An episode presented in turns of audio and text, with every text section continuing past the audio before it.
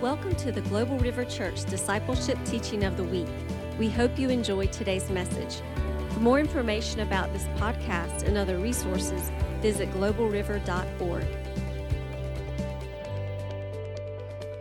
Praise God. How's everybody doing? I hope you are blessed and highly favored because that's who we are. Amen. I am excited to be sharing the word of God on my birthday. What better thing to be doing than to be sharing the word of God on your birthday? Praise God. I'm excited. I'm excited. Um, how many were blessed uh, Sunday? Oh, glory to God. I went home, I was, like, what just happened? The power of God was just uh, heavy. And uh, I believe we are in a different season at Global River Church. And God is doing a mighty thing in our midst. And He's not going to exclude anybody. So you better strap up. Amen. God is going to use everyone in the church as a tool in His hand to advance His kingdom. So get excited, get ignited. Amen. Get on fire because uh, Jesus is in the house and it's going to do us good. Amen. So we've been going through this study in the book of Hebrews. How many of you have been reading along? Amen. Praise the Lord. So uh, we had some materials, uh, one-page material that kind of did a summary of what we've covered so far, some of the highlights. Um, and I want to run through that real quick before I dive into the material for today. Uh, we've been studying that Jesus is our eternal high priest. Uh, we studied Melchizedek and his priesthood compared to the priesthood of our Lord and Savior, the Lord Jesus Christ. Uh, in Hebrews chapter 4, I mentioned, in, in addition to what Lisa already covered, that you have to mix faith with the word for it to produce in your life. And the Bible says the word preached unto them did not profit them, not being mixed with faith in those that heard it.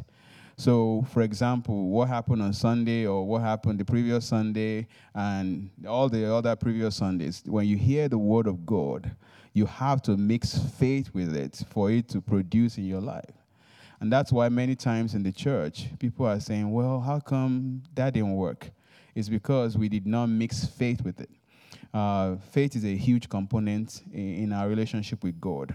Uh, we studied the elementary principles of Christ, which I'm going to go into further details today. Uh, we talked about the two unchangeable things, which is the Word of God and the oath that God made uh, unto, unto us. And we also mentioned that we have access, approach to God.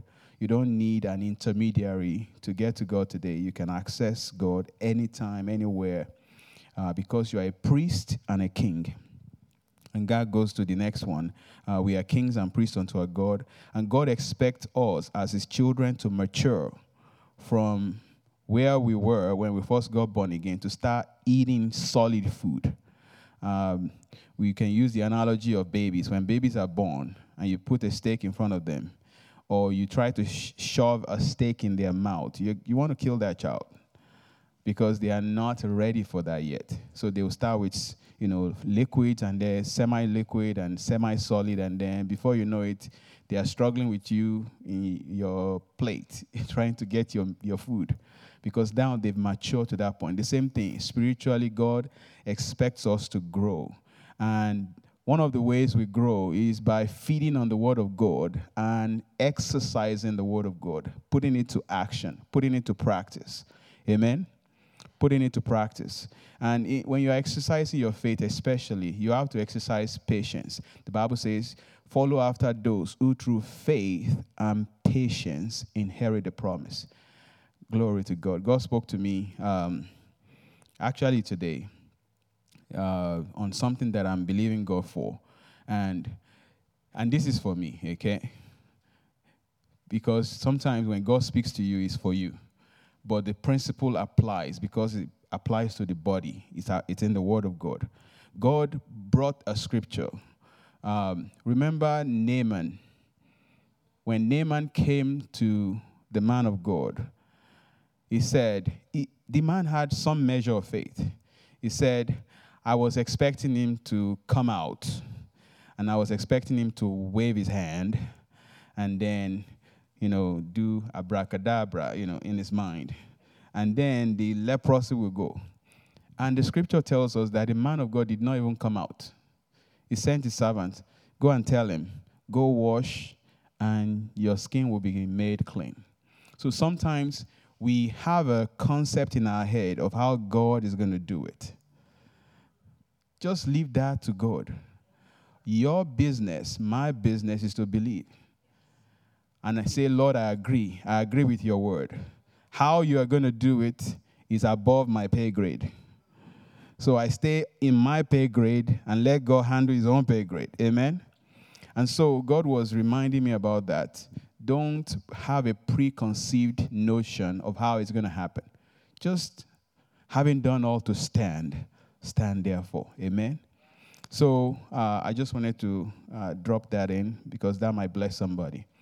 Uh, we need to hold on to our faith for sure, but don't have preconceived idea of how God is going to go about doing it. So, for example, in the area of finances, is it going to come through my job, or somebody's going to call me, or hopefully nobody's playing the lottery? You know that's not a Christian thing.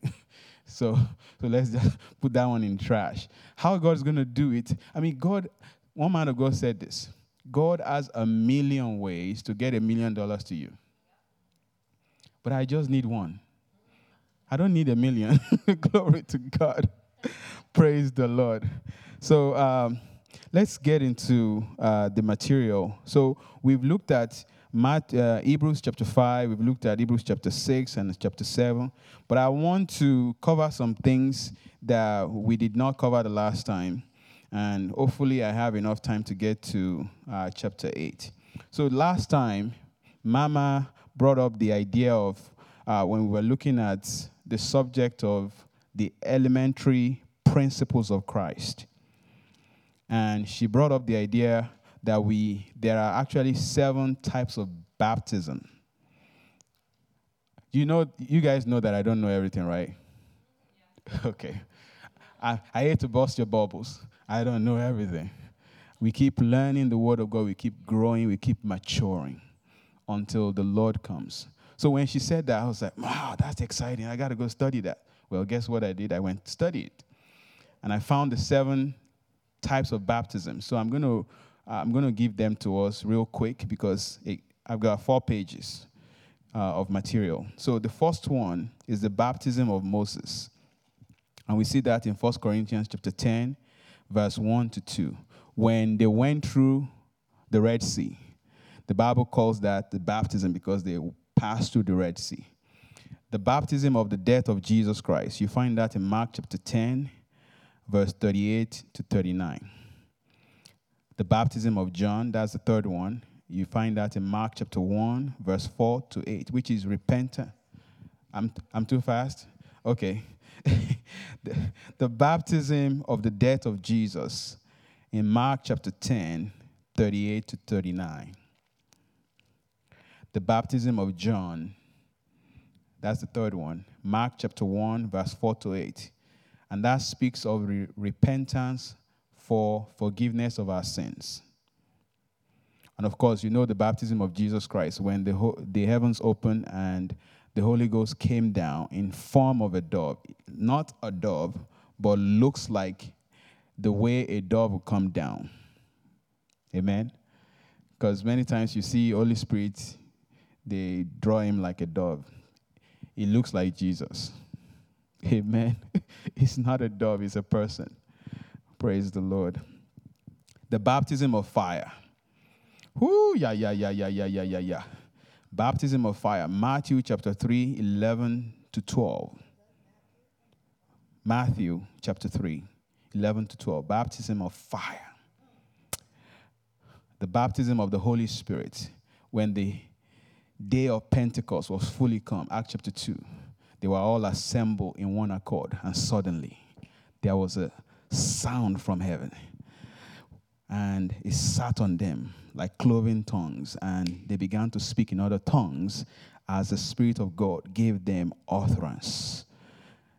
Baptism in the name of Jesus Christ. So, those are the seven types of baptism. Now, I don't want us to spend a lot of time on this. Maybe we have an, a separate study to kind of dive into that, but I just wanted to pass that on because, again, the purpose of Wednesday Bible study is for us to learn, to grow, to get to know some new things that we haven't learned before. So when she mentioned it, I was like, man, I got to go study that and, and, and learn that. So, so, that's, so those are the seven types of baptism that, and the Bible calls this the elementary principles of Christ, that we should know that. So every one of us should spend some time to dig into that. Um, so again, you can watch this video and go through and get the, the Bible verses again for your personal study. Now, I want to talk a little bit about the doctrine of laying of none of hands. That's one of the elementary principles. Man, this is this is huge.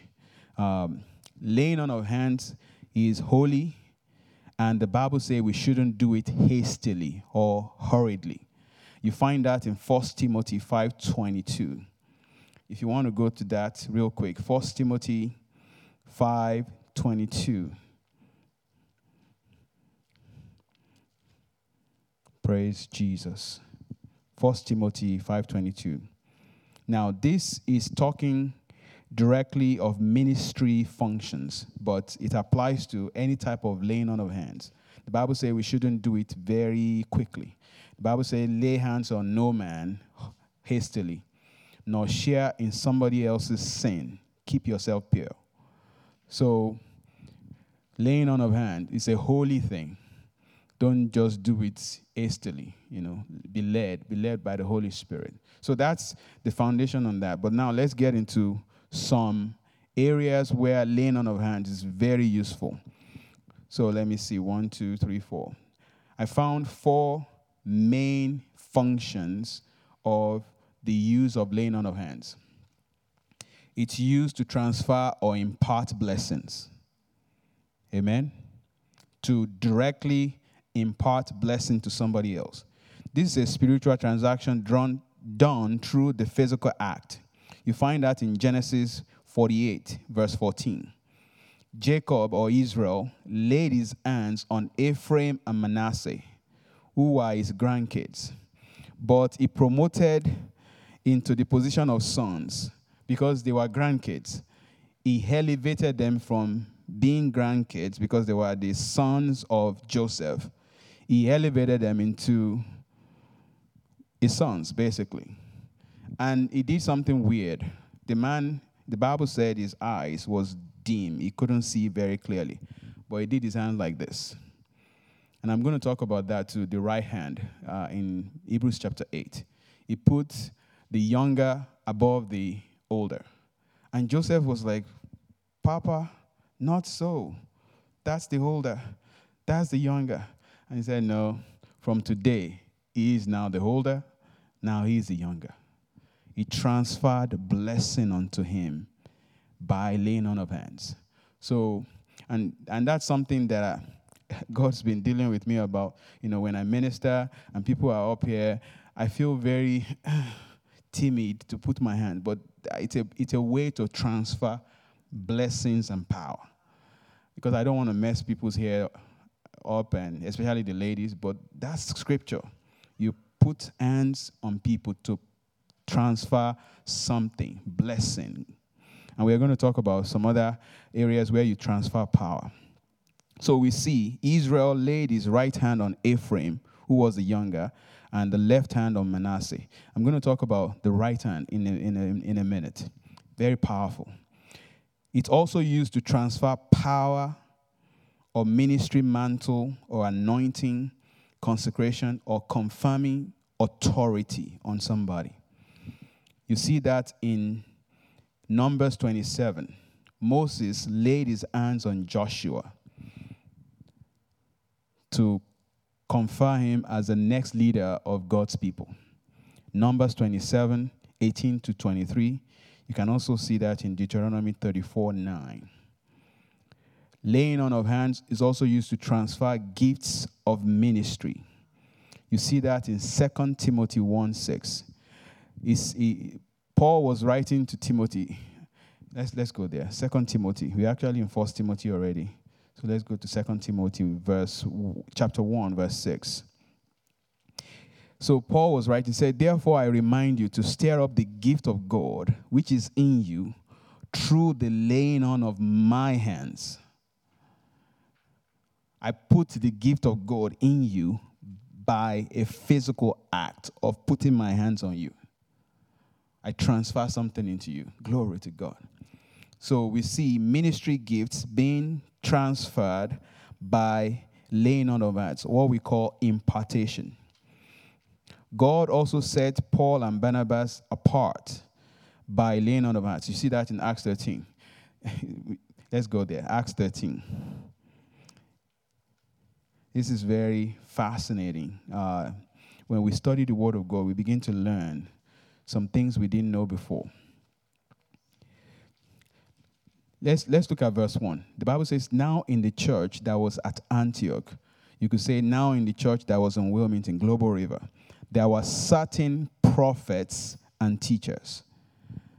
Prophets and teachers. Barnabas, Simeon, who was called Niger, I don't want to say that word. Lucius, Niger, thank you. Lucius of Cyrene, Manaen, who had been brought up with Herod the Tetrarch and Saul. So the Bible called them prophets and teachers. As they ministered, the group of prophets and teachers, as they ministered to the Lord and fasted, the Holy Ghost spoke. Obviously, through one of them, because they are prophets and teachers. Now separate to me Barnabas and Saul for the work where I have called them. And having fasted and prayed, guess what they did? They laid hands on them and sent them away. So that was when Barnabas and Paul or Saul were promoted or impacted the office of an apostle. An apostle is a sent one. That's the meaning of apostolo, a sent one, somebody that is sent to do something.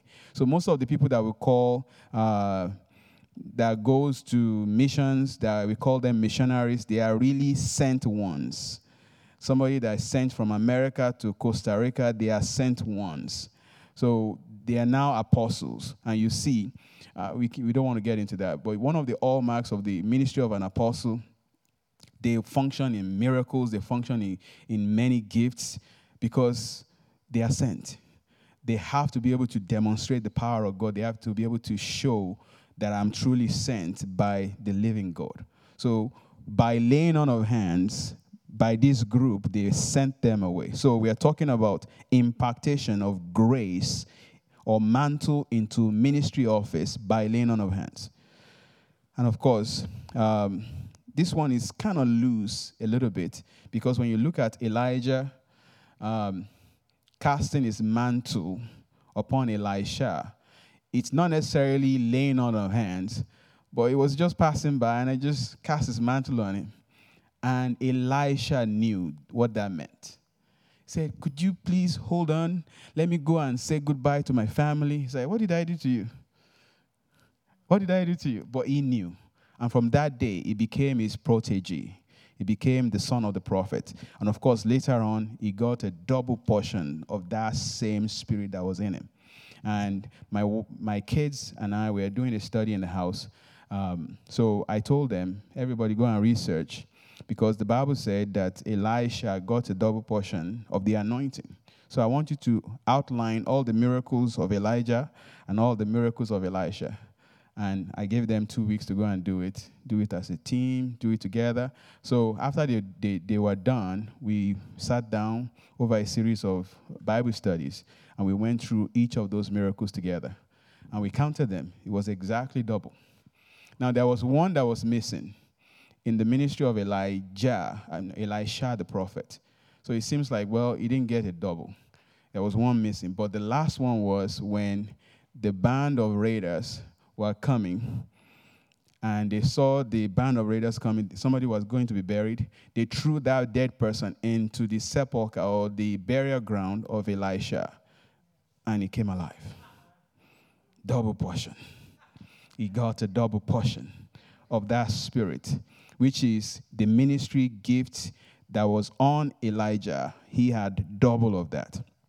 So clearly, we see power can be transferred, ministry gift can be, can be transferred by laying on of hands. Also, it's used to transfer power or the healing anointing, the healing grace, by putting your hands on somebody. The Bible says in Mark 16 15 to 50, Jesus said, Go into all the world and preach the gospel to every creature. Anyone that believes and is baptized shall be saved. He that does not believe shall be condemned. These signs shall follow them that believe. In my name they will cast out devils.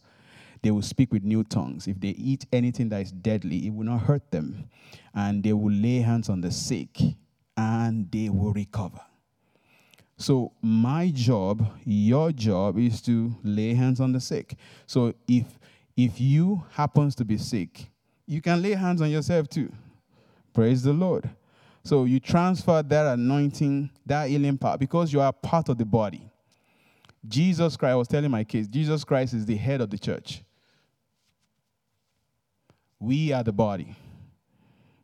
So, because you are part of the body, the anointing flows from the head of Aaron to the beard, to the garment, to the skirt. Well, it's flowing from the head of the church, which is Jesus.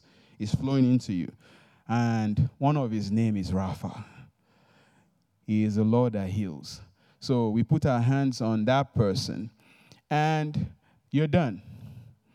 That's your part. You do it by faith. Everything that we do in the kingdom of God is by faith, because without faith, Hebrews 11 6, it's impossible to please Him. It doesn't matter what you are doing, you do it by faith, because that's the way God operates. The Bible says, God, even God, who calls those things that be not as though they did. So I call my healing, even though it's not fully manifested yet, I say I'm healed. And somebody's looking at you, no, you're not. Glory to God. No, you are not. I'll tell you a quick story. I'm, in, I'm impressed to share that. So, one of my unofficial mentors, Kenneth Hagin, in the early days, he developed a condition his eyes was droopy, like almost like one side of his face was paralyzed. And anyone that sees it can see it. His mom was like, What's wrong with you, Ken? And the friends, uh, it was like 19, 20 at the time. And they were, everybody can see. I mean, you see the side of the face is droopy. So he, he read in the Bible in Mark 11, 23 and 24 when you pray, believe that you receive and you shall have it. In the moment you pray, believe that you receive and you have it. So he prayed. And he said, Lord, I just thank you because I believe I'm healed. Thank you, Jesus. Praise the Lord. He got up. The side of the face is still the way it was. And so his friends, because he was 20, 19, 20, uh, he's still a teenager, they were like, Hey, Ken, are you okay? He said, I'm, praise God, I'm healed. Are you sure? Is something wrong with your eye too? Because he's still droopy. He got home. The mom said, Ken, are you okay? He, and then the, one of them said, uh, Mom, uh, talking to the mom, I think something's wrong with Ken because he thinks he's healed. And he said, No, I don't think I'm healed. I believe I am healed. Because he saw that they don't understand what he understood yet, so he left them, went to bed when he got to bed, said, Praise God. Um, of course, the devil was attacking his mind. Are you sure you are healed? Because the side of your face is still the way it was. Nothing has changed. But I believe because Mark 11, 23 and 24 said, When I play, when I pray rather, I believe that I receive, then I will have it. Is it going to happen 10 seconds after that, or 10 days after that, or one year after that? No. I, that's none of my business. That's God's business. So then they got up the next day. They were going to go for breakfast. And then all of a sudden, he, he actually forgot about it. All of a sudden, mom said, Man, you're healed. I told you last night that I was healed. The healing already manifested. Praise the Lord. So, the fact that you prayed, you believed, and it hasn't manifested yet, that's that period from the time you pray and you claimed your healing and the time it manifests, that's the test. And I promise you, the devil will contest you up until you step to the other side. It's going to bring thoughts in your head. It's like you, are just you're just imagining stuff. You're just ima- that's how faith works. That's how you are in, in that in that space that if you are not a believer, if you are not a Christian, they will say you are crazy. It's like, what's wrong with you? There's, the symptoms are still there. The symptoms are still there. Your legs still don't work. Your arms still don't work. But Jesus said, when you pray, believe that you receive, and you will have. The belief comes first, the having comes last. So between believe and having, there's a gap, and there's a time element. And so that's where you stand. You just stand there. I haven't done all to stand. Stand there for glory to God. Oh, I got to keep going because if you leave me with faith, I'll keep talking all night. Glory to God. So we talk about the healing anointing being transferred um, by a touch. We also find that in the ministry of Jesus. In Matthew 8 3, the Bible said, A leper came to him. He said, Lord, if you are willing, you can make me clean. And Jesus touched him, said, I'm willing, be thou clean. In Matthew 8 also, Matthew 8, I believe 15, Jesus went into Peter's house the mother in law was sick.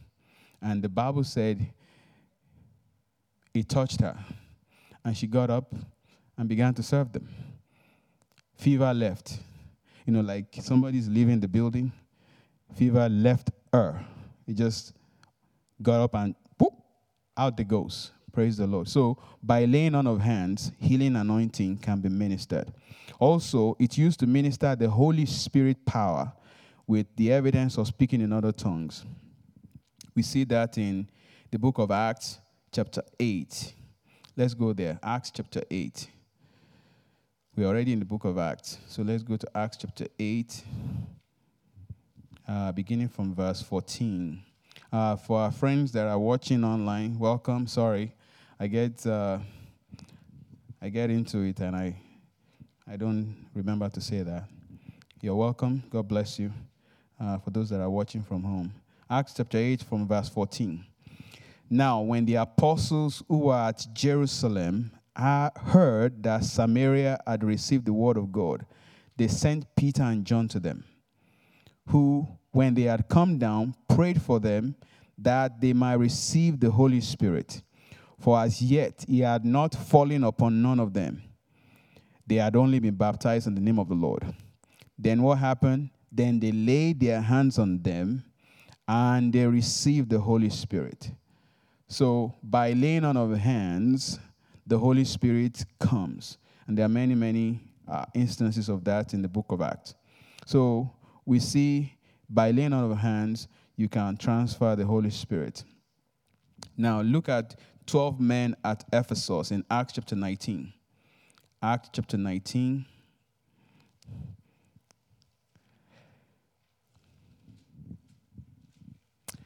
Beginning from verse 1. And it happened while Apollos was at Corinth that Paul, having passed through the upper region, came to Ephesus and finding some disciples. He said to them, Did you receive the Holy Spirit when you believed? So they said to him, We have not so much as heard whether there is a Holy Spirit. We don't even know about him. Verse 3 And he said to them, Into what were you baptized? So they said into John's baptism. We talked about that earlier in the, in the, in the, in the teaching. Then Paul said, John indeed baptized with a baptism of repentance, saying to the people that they should believe on him who would come after him, that is, on Christ Jesus. And when they heard this, they were baptized in the name of the Lord Jesus. And when Paul had laid hands on them, the Holy Spirit came upon them and they spoke with tongues and prophesied. Praise the Lord. Now the men were about 12 and all.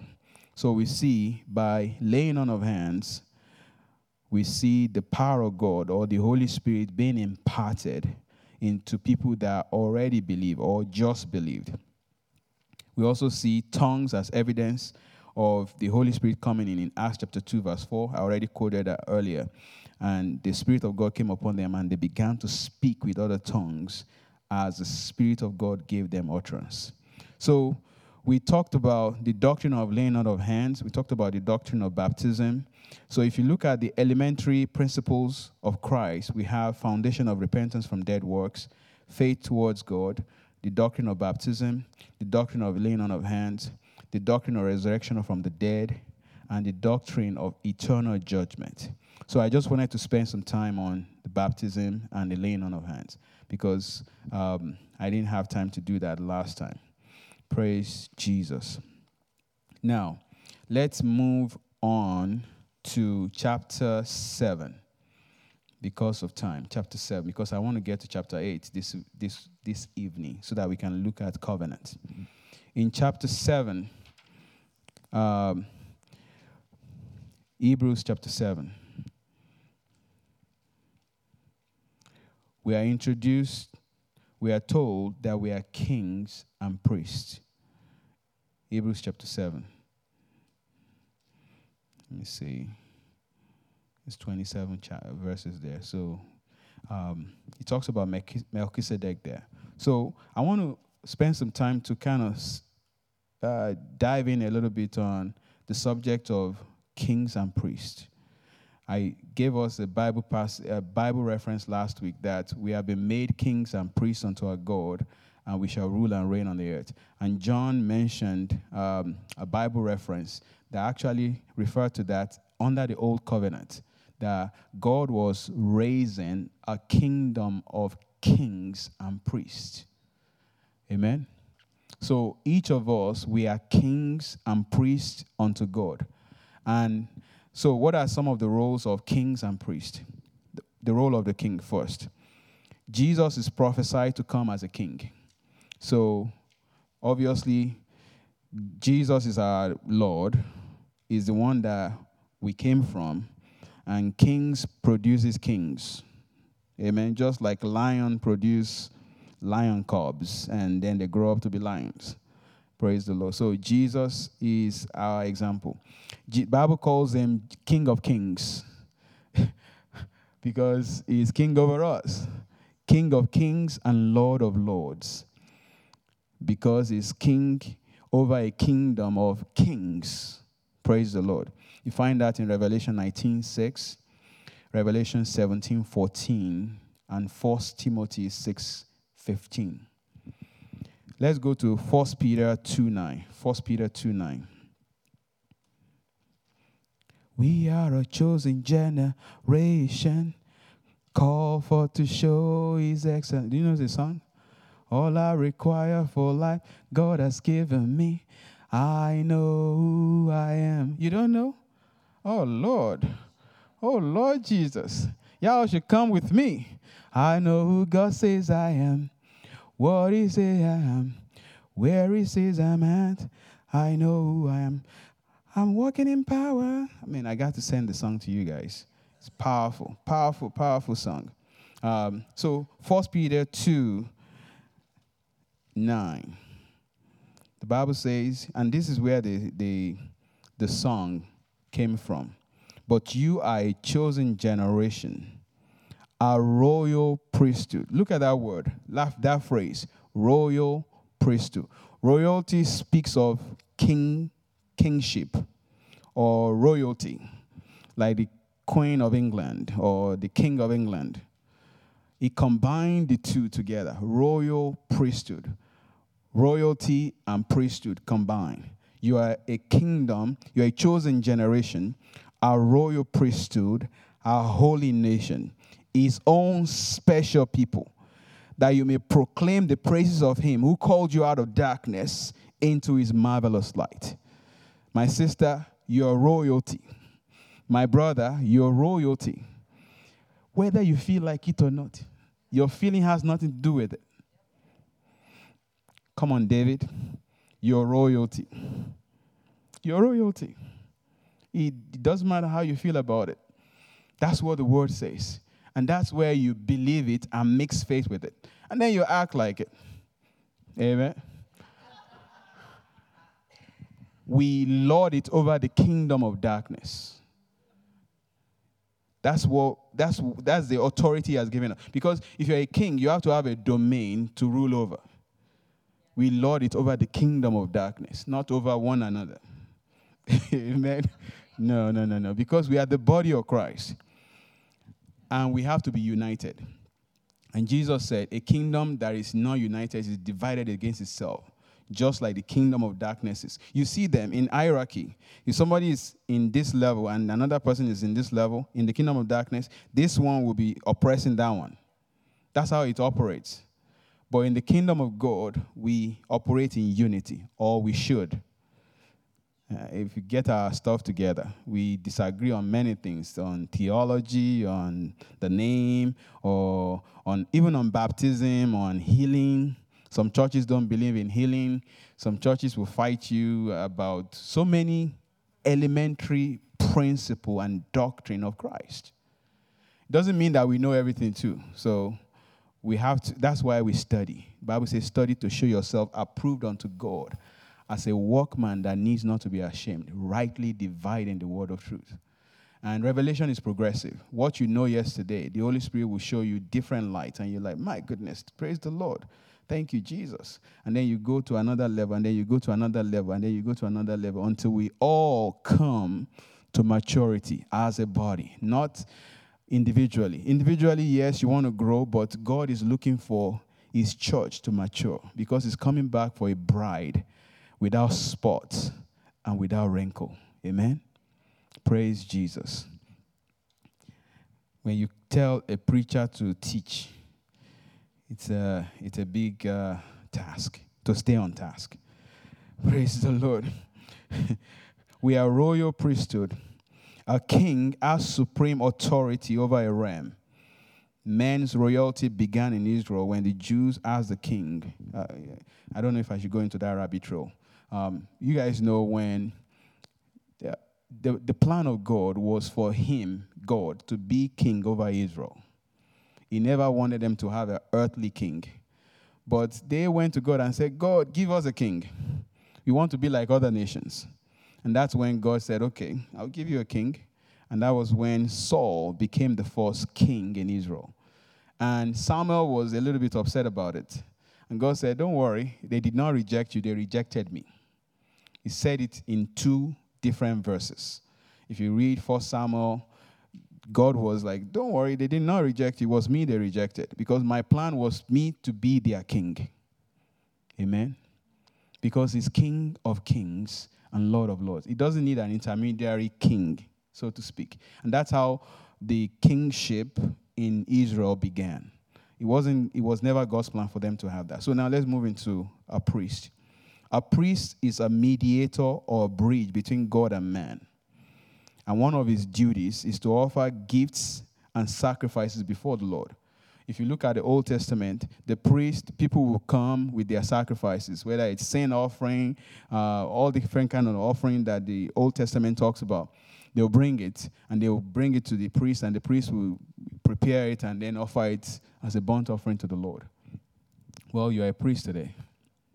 So that's why you can access the Father on behalf of yourself or for somebody else. When we pray for somebody else, we call that intercession, standing in the gap for that other person. The Bible says God is seeking for a man that will stand in the gap. So you see a brother or a sister that is in need of prayer. As a priest, you can stand in the gap on their behalf. Amen. Praise the Lord. So we've talked about that too. Um, we have access and we can approach unto the throne of grace without any fear. The Bible says, Let us come boldly to the throne of grace to obtain mercy and find grace in the time of need. It talks about boldness. Come. Come. Because you are one of mine. You are one, you are, you are part of me. You have access you have been cleansed and washed by the blood of my Son.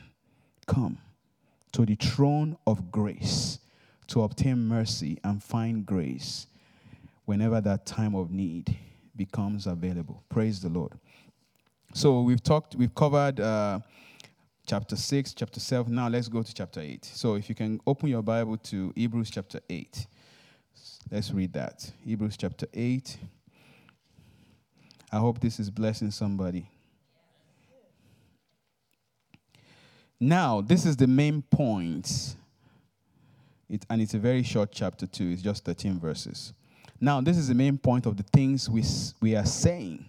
We have such a high priest who is seated at the right hand of the throne of the majesty in heaven, a minister of the sanctuary and of the true tabernacle which the Lord erected, not man. For every high priest is appointed to offer both gifts and sacrifices. Therefore, it is necessary that this one also have something to offer. Verse 4 For if he were on earth, he would not be a priest, since there are priests who offer the gifts according to the law, who serve the copy and shadow of the heavenly things as Moses was divinely instructed when he was about to make the tabernacle. For he said, See that you make all things according to the pattern shown you on the mountain. Talking about the encounter of Moses with the Father on the mountain, on Mount Sinai. But now he has obtained a more excellent ministry, inasmuch as he is a mediator or go between for a better covenant which was established on better promises. For if that first covenant had been faultless, then no place would have been sought for a second one. Because finding fault with them, he said, Behold, a day, the days are coming, says the Lord, when I will make a new covenant with the house of Israel and with the house of Judah not according to the covenant that I made with their fathers in the days when I took them by the hand and led them out of the land of Egypt, because they did not continue in my covenant, and I disregarded them, says the Lord. For this is the covenant that I will make with the house of Israel after those days, says the Lord. I will put my laws in their mind and write them on their hearts. I will be their God, and they shall be my people. None of them shall teach his neighbor, and none his brother, saying, Know the Lord, for all shall know me, from the least of them to the greatest of them. Verse 12 For I will be merciful to their unrighteousness, and their sins and their lawless deed I will remember no more. In that he says a new covenant, he has made the first obsolete now, what is becoming obsolete and growing old is ready to vanish away. Praise the Lord. So, uh, one of the things I want to highlight for us, first of all, when you look at that verse 1, he said, Now, this is the main point of the things we are saying. We have such a high priest who is seated at the right hand of the throne of the majesty in heaven. I want to talk about the right hand. I mentioned that briefly earlier. The right hand occurs, according to my study, about 166 times in the Bible. 166. When you go to court, for example, you are asked to place your hand, right hand on the Bible. I'm sorry? On which?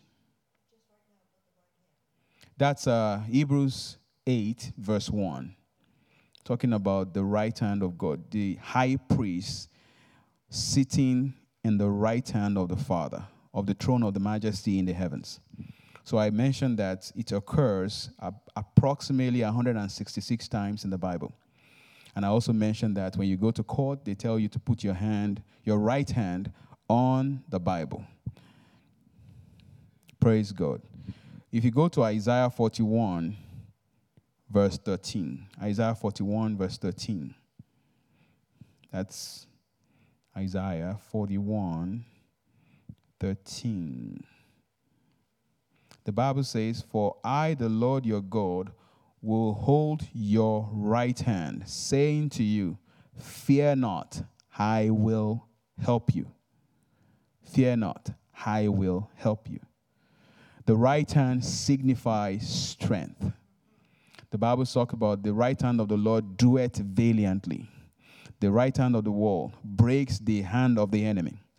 The Bible talks about Jesus Christ sitting at the right hand of God in Luke chapter 20, 42 to 43. The right hand is the place of authority. Amen. The right hand. I also believe, um, I'm thinking about Esther in the book of Esther when she was coming in to see the king. The king raised the right hand, the scepter. I accept you. Come on in. Praise the Lord. So, right hand speaks of authority, is a place of strength, is a place of power. Jesus also referred to the right hand of God at his illegal trial. When he was being tried, that he was going to be crucified, Jesus mentioned that in Mark chapter 16, verse 19. Let's go there. Mark 16, verse 19. This is Bible study. So we are going to go to many, many Bible passages as necessary.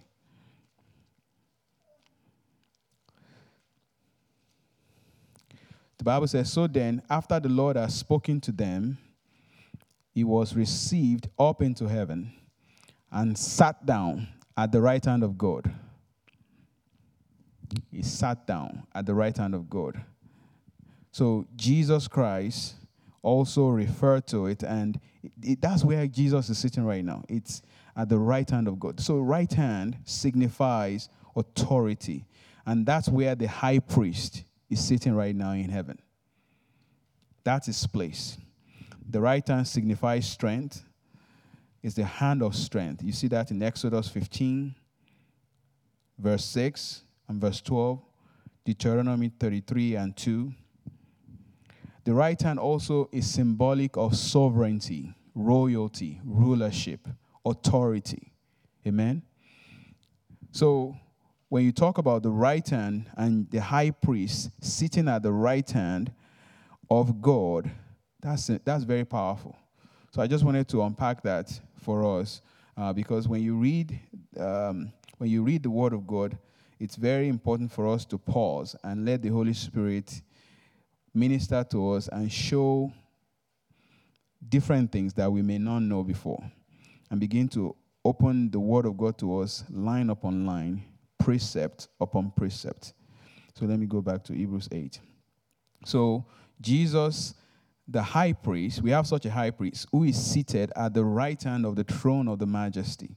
We just connected many scriptures together showing that the Lord Jesus Christ is sitting at the right hand of God as our high priest. So he is our high priest, but we are also priests. He happens to be the high priest. So and I also I shared with us last time that one of the job of the high priest, especially in the Old Testament, is to offer uh, special uh, sacrifice on behalf of himself and of, of the people on the day of Yom Kippur and several other sacrifices that they do uh, as prescribed by the law. So Jesus Christ is doing the same thing. He's doing the same thing for us. The difference is when he went into the holies of holies with his own blood, the Bible said that blood was sufficient. So he did it once and finito. Once and for all. Under the old covenant, they do it every year, year after year. There's remembrance of past sins, and uh, it's, it's like you're paying the, the minimum payment on your credit card. but Jesus showed up and just paid the whole enchilada, paid everything paid it all, paid it all once and for all. And the father was happy. His rage was spent on the Lord Jesus Christ. It, it sufficed him. So that, that's why he said, Come boldly, because the price has been paid. Come boldly to the throne of grace that you might obtain mercy and find grace anytime you want. You can go as many times as you want, as often as you want. You couldn't do that under the old covenant. You could only do it on certain days, and you have to follow protocol. Well, there's still protocol, but the protocol is just show up to Papa and sit on his lap. Amen. Show up and, and, and talk to him and praise the Lord and just tell him how you're feeling and and but one of the things that we have to also understand is the word of God tells us who you are. There is serious identity crisis in the body. People don't know what's available to them. What's, you know, when I, when I came to the US, um, I came as an immigrant, obviously, but I came with a green card. Many of you may not know what that is. It means that I have um, an opportunity to be a naturalized citizen. I think my sister will understand that. To become a naturalized citizen of the United States. So after five years, according to the rules of green card, then if you are a law-abiding citizen, you pay your taxes. You know there are some things that you have to do, and then you become a naturalized citizen. So I'm I'm a citizen of the United States. I can vote. I can be voted for. The only thing I'm exempted from is becoming the president. Yeah, let Trump do that. I have my calling. Okay, I'll stay with my calling. It's a higher call. Hallelujah. So that's the only thing that I cannot be president. I can be governor, I can be senator, I can be anything. The only thing I cannot be is president. I don't think I have ambitions for any of those, but who knows? so when you when I came into the country, I began to learn what's available. You know, what what what can I do as a as a citizen of the United States? You know, there are so many grants, so many loan opportunities out there for students when I was in college, and scholarships for people of color, for minorities, for immigrants. But if you don't know, you can't access them. There are many, many, many benefits available to you in this book. But if you don't take the time to study, the Bible says, study to show yourself approved unto God as a workman that needs not to be ashamed, rightly dividing. You have to open the book, close the TV, close your Facebook, and put your phone down and, and read the Bible. And let the Holy Spirit minister to you and begin to learn who you are, what's available to you, what you can do. You can walk all over the devil. The Bible says you will trample upon serpents and upon scorpions and over all the powers of the enemy, and nothing shall by any means hurt you. But if you don't know that, when the devil shows up, boo, you run. And you have all this power inside you. You have all this grace. And God is like, man, that's is that my is that my king running from that little demon? Is that my royal king, royal priest running from that demon? And that's why God has put ministry gifts in the body apostles, prophets, evangelists, pastors, and teachers to, to perfect the saint by teaching the word of God and declaring the word of God so that he wants his bride to be the lion that he's supposed to be. Amen. When the enemy comes in, like a flood, the Spirit of the Lord will lift up a standard again. God is raising giants. Amen. Not people that will run, people that will see Goliath and say, Wow, Praise God for the animals of the feed they're about to eat lunch. Amen. Because that's what David said. You come to me with bows and arrows, but I come to you in the name of the Lord of hosts, whose army you have defied today. Today, not tomorrow. Today, I'm cutting off your head and not just your head, the Philistines behind you. And then guess what's going to happen? You and the people behind me that are shaking in their boot, they're going to find out that God does not deliver by bows and arrows, for the battle is not mine, it's the Lord's. And then guess what he did? He ran towards him. Talk about boldness. That's the kind of men and women that the Father is raising in these last days men and women that will stand in the face of the enemy and declare the word of the Lord. Amen. Praise the Lord. So we need to know who we are as believers, as children of God, and stand our ground. We talked about faith. Sometimes faith takes time to mature and to grow for your manifestation to show. Doesn't mean that the word of God is not working. Amen. That's what the enemy will want us to believe. Doesn't mean that it's not working. Praise God. Hallelujah. So now let's go back to our study. If you cut me loose, I'll keep going there. So, another thing that I want to talk about today is covenant. You find that uh, the Bible talks about uh, the Hebrews chapter 8 that we just read. He, he clearly uh, enunciate and, and expanded on the subject of covenant because he said there is a necessity, the, the old one is obsolete, and now he opens up a new one. And then the old priesthood is obsolete. Now we have a new priesthood, the, priesthood of the Lord Jesus Christ. And the scripture said we have a better covenant which is established on better promises. Hebrews 8 6. So I want us to look at, uh, I did a, a table. You guys probably can see it. And I put old covenant and new covenant. Why one is better than the other? Uh, because if Bible makes a statement that one is better than the other, then we need to know that.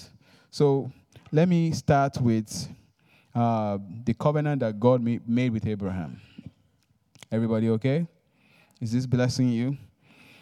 Uh, so when God encountered Abraham in Genesis 12, he said, Get out of your country, out of your family, from your father's house, to a land that I, God, will show you. Simple instruction, right? Get out of your family, leave everything you've known, and I'm going to show you a land. What's the address? Just don't worry about that. Where are we going? Don't worry about that. And that's something we also struggle with when it comes to faith. Abraham left, not knowing where. Oh my goodness, he's my hero. I want to be like Abraham. He just left. No address, no GPS. Which direction should you go? I don't know. Just keep going. Just keep going. And that's what pleases the Father. The Bible says in Hebrews 11 6, without faith, it's impossible. It didn't say it's difficult, because if it's difficult, I'll try harder. I'll work harder. Maybe I'll get every one of you to help me, you know.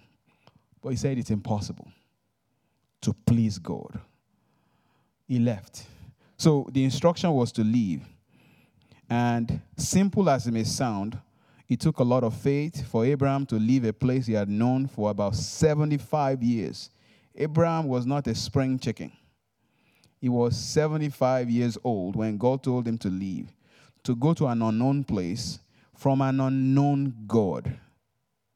Because if you notice, Abraham's father was a sun uh, worshiper. God was introducing himself to him. He didn't know this God yet, he hasn't been acquainted with him yet. But he took him at his word. Faith is taking God at his word. I don't care what the symptom says. I don't care what I my body is telling me. I don't care what my bank account is saying. I take God at his word.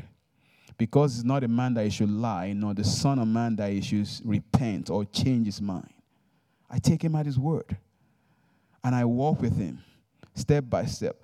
And I have found, oh my yatiso koremambashi. God was ministering to me about this today. Did I not say to you, if you believe, you will see the glory of the Lord? John chapter 11. That's what he told Mary and Martha. My brother is dead. Did I not say to you, if you will believe me? It's like an equation. If you believe me, you see the glory of the Lord. If this side works, this side is going to work. And what's the glory of the Lord? The appearing, the presence, the Shekinah, the kabod of the Father. And when He shows up, cancer cannot stand. When He shows up, family problem cannot stand. When He shows whatever you need cannot stand. Amen. Oh my goodness.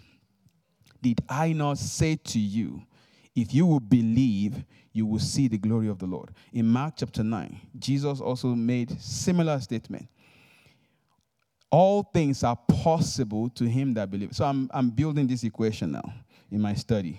If you see my notes, Did I not say to you, if you believe, you see, the, believe equals the glory of the Lord. Believe all things are possible to him that believe. So all things are possible on this side because I believe. So I'm building this powerful equation now that shows that God honors faith. God honors faith. I'm supposed to be teaching Hebrews 8, but I'm talking about faith. I can't help it. God honors faith. Praise the Lord. He honors faith. And I'm telling you, I was sharing with the ladies uh, before you guys came.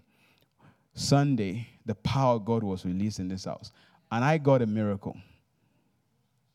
Tangible miracle. And I'm going to share it in due time. I'm not, it's not that I'm waiting for manifestation, it's already happened. Amen? A tangible miracle. So I believe God. And the reason I share that with you is because I want you to know that God is working. And if you will believe Him, you will see the glory of the Lord.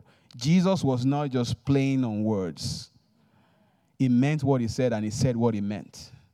If you will believe, you will see the glory of the Lord. I don't care how big that situation is. I don't care how big, whatever you, in fact, the bigger, the better. The bigger, it, the, the, the, the bigger it gladdens the heart of the father. It's like, look at my baby, look at my baby. I mean, you guys know this. I'm preaching to the choir. When you talk to your children, and they say, Man, mommy, I'm so excited. I, I believe you. Daddy, I'm so excited. I believe you. How does that make you feel? Well, now multiply that a trillion times. That's how he makes the Father feels when we take him at his word. When we just take him at there's no evidence, there's no proof whatsoever. I just take him at his word. Amen. Take him at his word. Now let's get back to this. Say, Bishop, stay on track. Praise the Lord. so, we, when you look at the old covenant and compare that to the new covenant, I'm just going to run through this real quick. The priests under the old covenant, they were selected among men, men with weaknesses. So if you look at the Levitical priesthood in Hebrews 7:11, under the new covenant, Jesus Christ is a priest forever according to the order of Melchizedek, Melchizedek and he has no weaknesses. Better. Better covenant, established on better promises. Priest offer up sacrifices daily for his own sin and then for the sin of the people. You can see that in Hebrews 11 27. Jesus offered himself as a sacrifice once and it's done. One time and it's done. The law of the old covenant were unprofitable and weak because they made nothing or no one perfect. You see that in Romans 8, verse 3 to 4, Hebrews 7, 18 to 19. But under the new covenant, it guarantees the perfection of man. Romans 8, 3 to 5, the righteousness that is in Christ Jesus. Acts 13, 39. So we begin to see how the new covenant is better. Under the old covenant, the priests were elected with an, without an oath. Jesus Christ became a priest guaranteed by an oath. You know, we talked about the two immutable things in which it was impossible for God to lie. God cannot lie. You know, so so let's what time is it now? It's 7:44 p.m. on a Wednesday, January 29, 2020 if Jesus walks into the room and say, "What a wonderful Sunday morning we are having 2025." Guess what? It becomes Sunday morning 2025. Because when he says, it becomes. When he, re- he comes out of his mouth, it becomes. So you say, well, God, uh, let me correct you. It's actually Wednesday, January 29 in the mind of every living soul on earth, it becomes whatever he says. Because he's the word. In the beginning was the word, the word was with God, and the word was God. So when God says, it becomes. And so when God, when you read this, which is the logos, it's like God is talking to you. As a matter of fact, the word of God is God speaking to you. You know, many people in the church say, Well, I don't hear from God. Well, did you read what he said? That's the foundation of hearing from God, the Word of God. Everything else is built on that. The foundation is the Word of God. So, another thing that we see about the Old Covenant and the New Covenant the Old Testament or covenant was instituted with the blood of bulls, of goats, of heifer. You find that in Hebrews 9 12, 13, 18, and 19. Of course, the New Covenant is dedicated with the blood of our Lord and Savior Jesus Christ. The precious blood of the Lamb. What can wash away my sin? Nothing but the blood. Do you know that you're supposed to take the sacrament as often as you like? Amen. Healing comes through that. Praise the Lord. You know, sometimes we do it when we do it in church, and that's wonderful. Do it at home. Do it at home. Break bread A difficult situations going on, break it back and just bring out the wine and the bread and say, Father, in the name, you break it back. Hallelujah. We have, so, I love the Father. He's so amazing. He's such an amazing Father. He's giving us so many avenues to get answer to whatever we are looking for. Just pick one, or two, or three, and combine them prayer, fasting, the Word of God, the Holy Spirit. I mean, you, you combine, the devil is, is defeated. He's already a defeated foe anyway. The Bible says, having spoiled principalities and powers, he made an open show of them, triumphing over them in it. And he won that victory for me. So, you know, like, you know, you're supposed to run a race. And, and Jesus is Usain Bolt you know, happens to be the fastest man alive for now. Because another guy is to come and, you know, run him out. Praise the Lord. But for now, he's the fastest man. And then Jesus take your place. You're supposed to run the race. He takes your place, he runs and wins, and then you come on the other side and gives you the crown. Praise the Lord. That's what he done. He's, he's won the victory for us, and we get to enjoy the benefit. Hallelujah. In the old covenant, the sins of the priest and the people had to wait until the time of cleansing and the covering ceremony. Under the New Testament, Jesus is our advocate with the Father. An advocate is, uh, is the same word for lawyer, the one that pleads your case before the Father. So when the enemy brings an accusation against you, guess who's first chair pleading your case? uh, you know, that, that case is rigged. The judge, the one judging the father, happens to be your father. The Lord Jesus Christ, who's the fourth chair on your case, happens to be on your side too. Oh Lord, the devil can win. He's rigged in my favor. But you know something? I was reading a book uh, by a man of God many years ago if you don't show up to court, by default, you lose. Even though you have a strong case, a open and shut case, all you have to do is just show up. But many of us don't show up. How do you show up? On your knees. Father, in the name of Jesus, you show up in court. I'm here to present my case. Here is this guy with boogers in his nose. He's about to take my family, take my health, and take my children, uh, and he's about to rob me. But your word says, isn't that what they do in court? Your word says, according to Matthew 8 17, that himself took my infirmities and bore my sicknesses. The stripes on the back of Jesus Christ pay for it. So this sickness is illegal in my body. And the father will say, Yeah, let me look at that. Let me look at that. Wink, wink. Let me look at that. Yeah, yeah, he does say that. He does say that. Case dismissed. And God rules in your favor. But if you don't show up, the devil wins by default, even though you have a strong case. So, my sisters, my brothers, show up, show up and, and present your case and win. Glory to God. Show up and present your case and win. And don't let the enemy win by default because I'm just too busy watching as the stomach turns on TV. Praise the Lord. I'm too busy watching whatever you watch on TV. I don't have time to pray. Meanwhile, the enemy is, you know, plundering away. You need to strap up. The Bible says, put on the whole armor of God.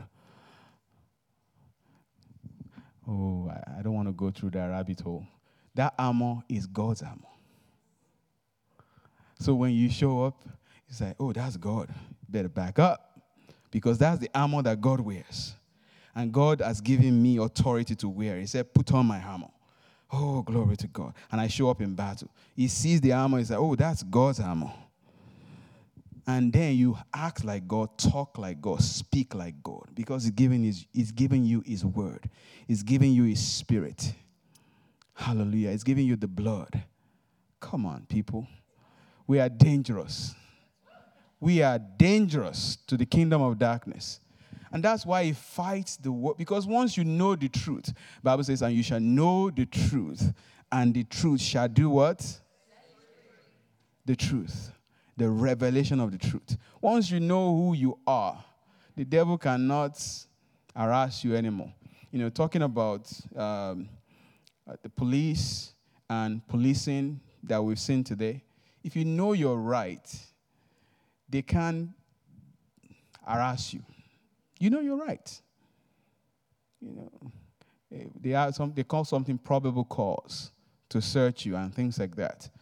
If they don't have probable cause to search you, I've seen some videos on social media where people are having intelligent, calm conversation with the law enforcement. And they back down because they know that you know you're right. You know, many of us, we have no clue what laws are out there, what they can do. What so when you see a cop, you start shaking. You start shaking. You, you, you drop your pen. You drop your keys. You drop everything. You look guilty already.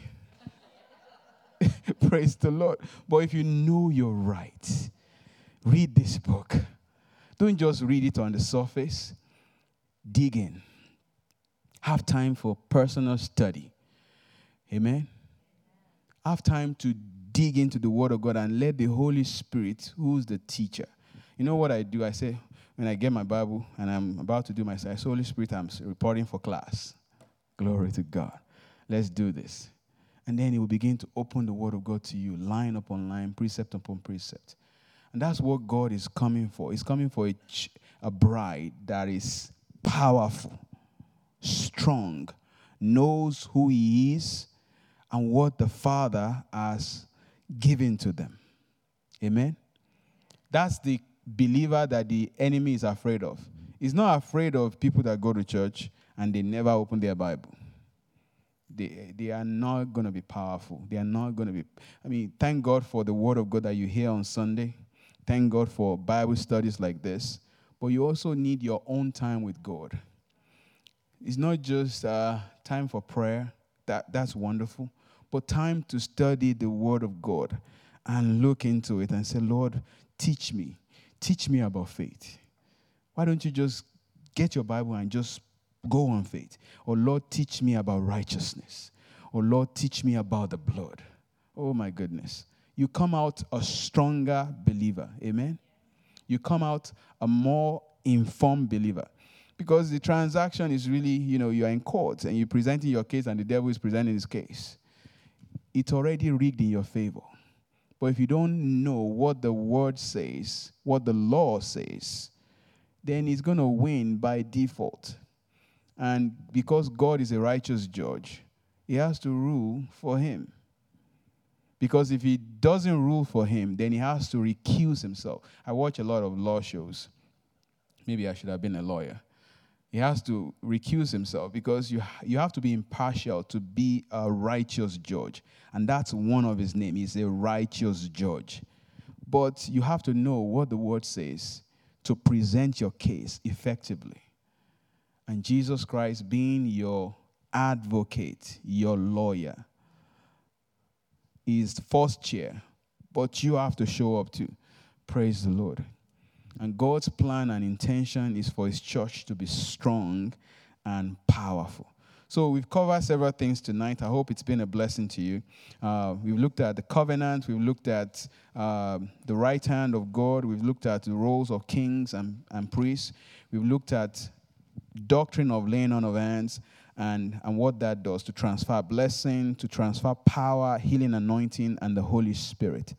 I want us to take uh, the few minutes that we have left to just pray, pray, pray a little bit. We thank God for what's happened at Costa Rica. I know that they have many, many testimonies to share. I don't know if there's anybody here tonight under the sound of my voice. You need some, I know everybody needs something, but you need some type of prayer, whatever that might be. I want to hook up with you.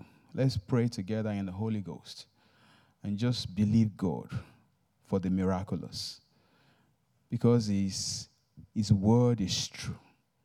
Amen. So pray with me. Father, in the mighty name of the Lord Jesus, I pray for my sisters, my brothers, and those that are watching online, and those that will watch the rebroadcast, because your word is eternal, it never changes. Lord, I ask in the mighty name of Jesus, whatever be their request, Lord, we bring it to our high priest, the Lord Jesus Christ. And we ask, oh God, that their requests be granted in the name of Jesus. Every operation of Satan, Satan, I bind you in the name of Jesus. Take your hand off of God's property. Lose your hold over my sister, over my brother, in the mighty name of Jesus. We release miracles, signs, wonders in the mighty name of Jesus. Those that are losing strength, those that are losing faith, Lord, I pray that an infusion of faith has been released into their heart tonight because the Bible says faith comes by hearing and hearing by the word of God. Romans 10 17. Lord, I thank you tonight because the power of God has been released in the house and there will be miracles forthcoming because you said in your word, if you will believe, you will see the glory of the Lord. So once I qualify for the belief part, the next thing to expect is the glory of God. And so, Father, we are fully expectant of glory in every area of our life tonight in the name of Jesus. Lord, I pray over Global River Church. I thank you for Pastor Tom and the rest of the leadership. I thank you for what you are doing in this church and where you are taking us as a people. We are grateful tonight. Father, be exalted, be lifted in the name of Jesus. Father God, we thank you. In Jesus' mighty name we pray. Praise the Lord.